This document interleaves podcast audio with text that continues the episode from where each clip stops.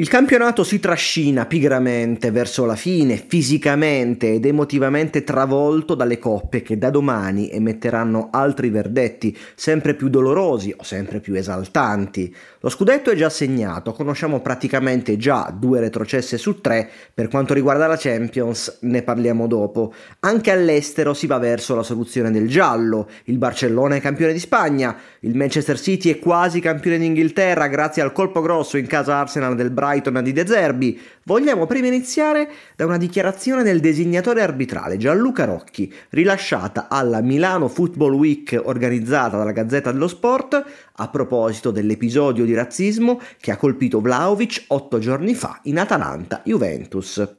Nel caso di Vlaovic, ha detto Rocchi, è stato fatto di tutto perché non fosse oggetto di razzismo, ma se Doveri lo rincorre e gli dice di non andare sotto la curva dell'Atalanta, lui non lo deve fare, altrimenti diventi un provocatore, dalla ragione che Vlaovic ha totalmente, altrimenti passi al torto.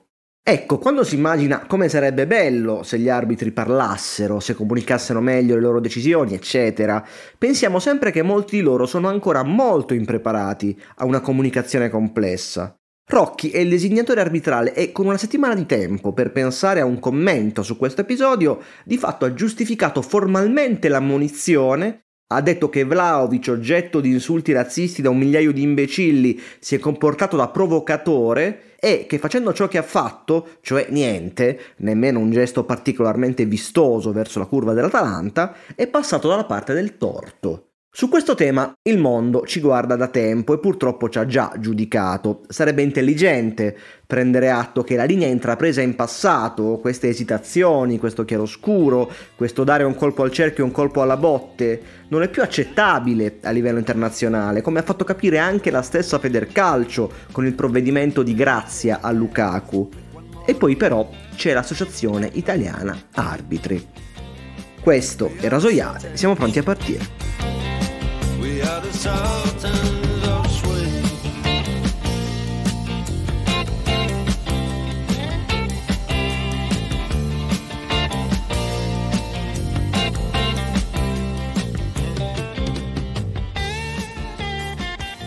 Oggi è lunedì 15 maggio, io sono Giuseppe Pastore e questo è Rasoiate, il primo daily podcast che parla di calcio e attualità con il taglio di cronache.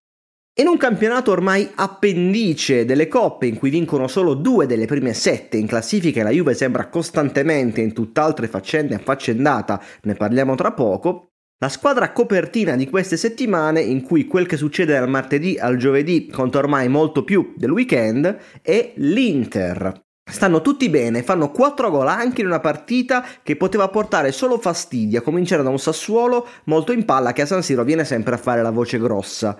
Inzaghi sta riuscendo nell'utopia del turnover che tanti punti gli è costato tra gennaio e marzo, ma se era il prezzo da pagare per un maggio del genere. Lukaku segna due gol nel giorno del suo compleanno. L'ultimo interista a esserci riuscito era stato Alvaro Recoba nel 2002. Lautaro segna anche con un tiraccio destinato tra le braccia del portiere. Sembra brillante persino Bellanova. Il 35enne Acerbi gioca ancora 90 minuti interi per l'ottava partita di fila e ci sarebbe da ironizzare su altri allenatori della stessa città che risparmiano i titolari per 30 o 60 minuti e alla fine perdono la partita.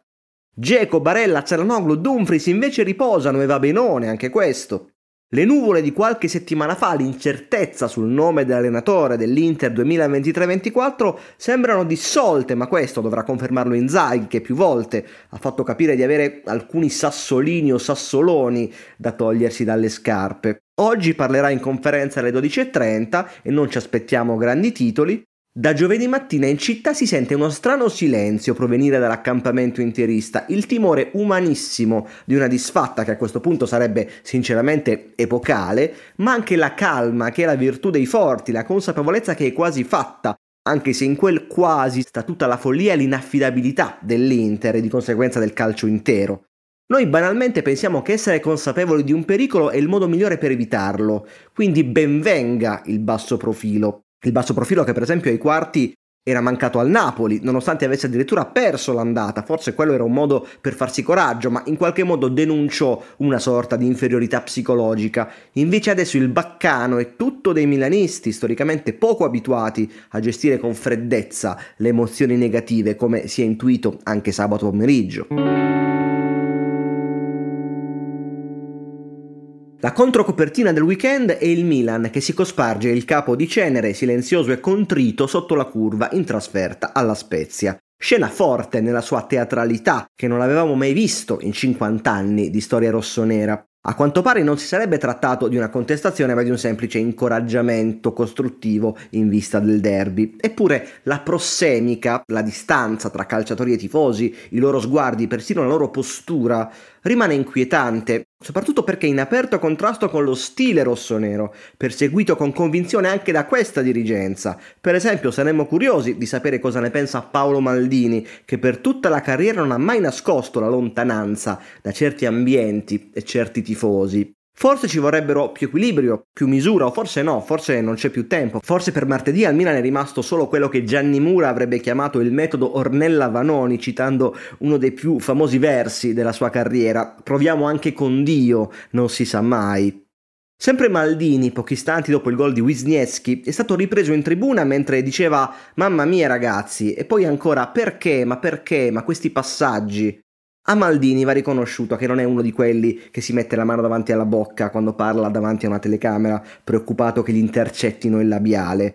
La frase era rivolta a Ricky Massara, che però con lui ha avallato il mercato estivo, o per meglio dire il non mercato, visto che ne sono emersi i seguenti numeri in termini di gol. 2 Origi, 0 De Keteler, 0 Adli, 0 Franks, 0 Dest. Salviamo Pobega che era un rientro da un prestito e Malik Ciao che è un difensore e qualcosa di buono l'ha fatta vedere.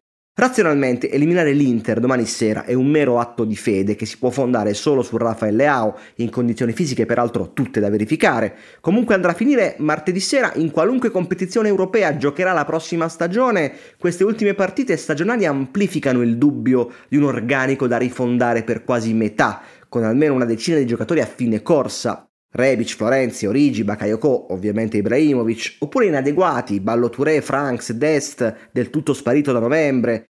Meritano un discorso a parte i due grandi oggetti misteriosi, Adli e De Keteler, perché si parla sempre del secondo, dei 35 milioni, ma anche l'Algerino ne è costati 10.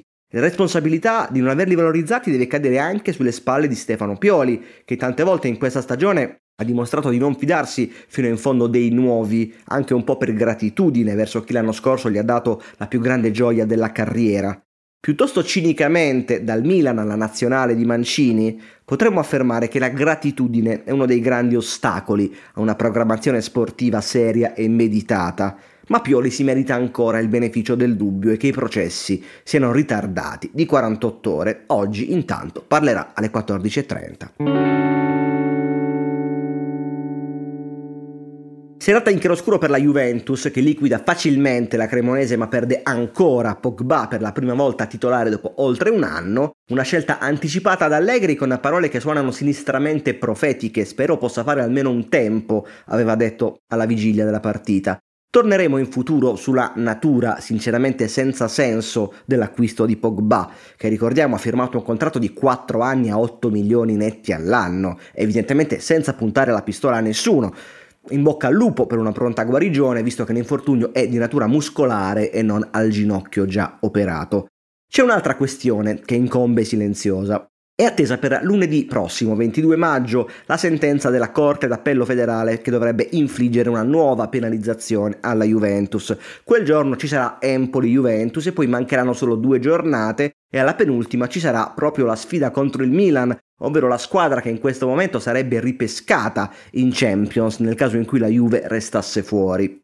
Ma visto che molti hanno scritto di una possibile pena afflittiva sulla classifica di questa stagione, di quanti punti dovrebbe essere penalizzata la Juventus? Se punti di vantaggio sul quinto posto rimanessero 8 per arrivare all'aritmetica certezza di un quarto posto irraggiungibile, a due giornate dalla fine se ne dovrebbero raggiungere altri 7. 8 più 7, quindi si arriverebbe al paradosso di altri nuovi 15 punti di penalizzazione, gli stessi inflitti a gennaio con successiva richiesta di rimodulazione della pena da parte del CONI. Un pasticciaccio annunciato, sempre attendendo le eventuali sentenze per il secondo filone sugli stipendi e anche i provvedimenti dell'UEFA.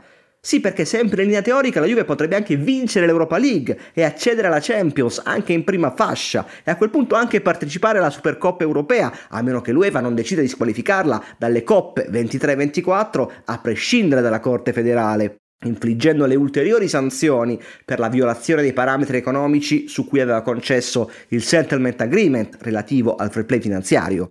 Una soluzione del genere era stata anticipata già a fine aprile dalla Gazzetta dello Sport. Ne parleremo ancora. Per oggi è tutto, solo per ricordarvi che inizia una settimana importante per noi di cronache. Sabato pomeriggio ci troverete al Salone del Libro di Torino per presentare il primo numero della nostra nuova rivista Mosaico, ancora un nuovo modo per leggere, scrivere e parlare di calcio. Per ulteriori informazioni tenete d'occhio i nostri canali social. Quanto a rasoiate, come sempre, torniamo domani mattina.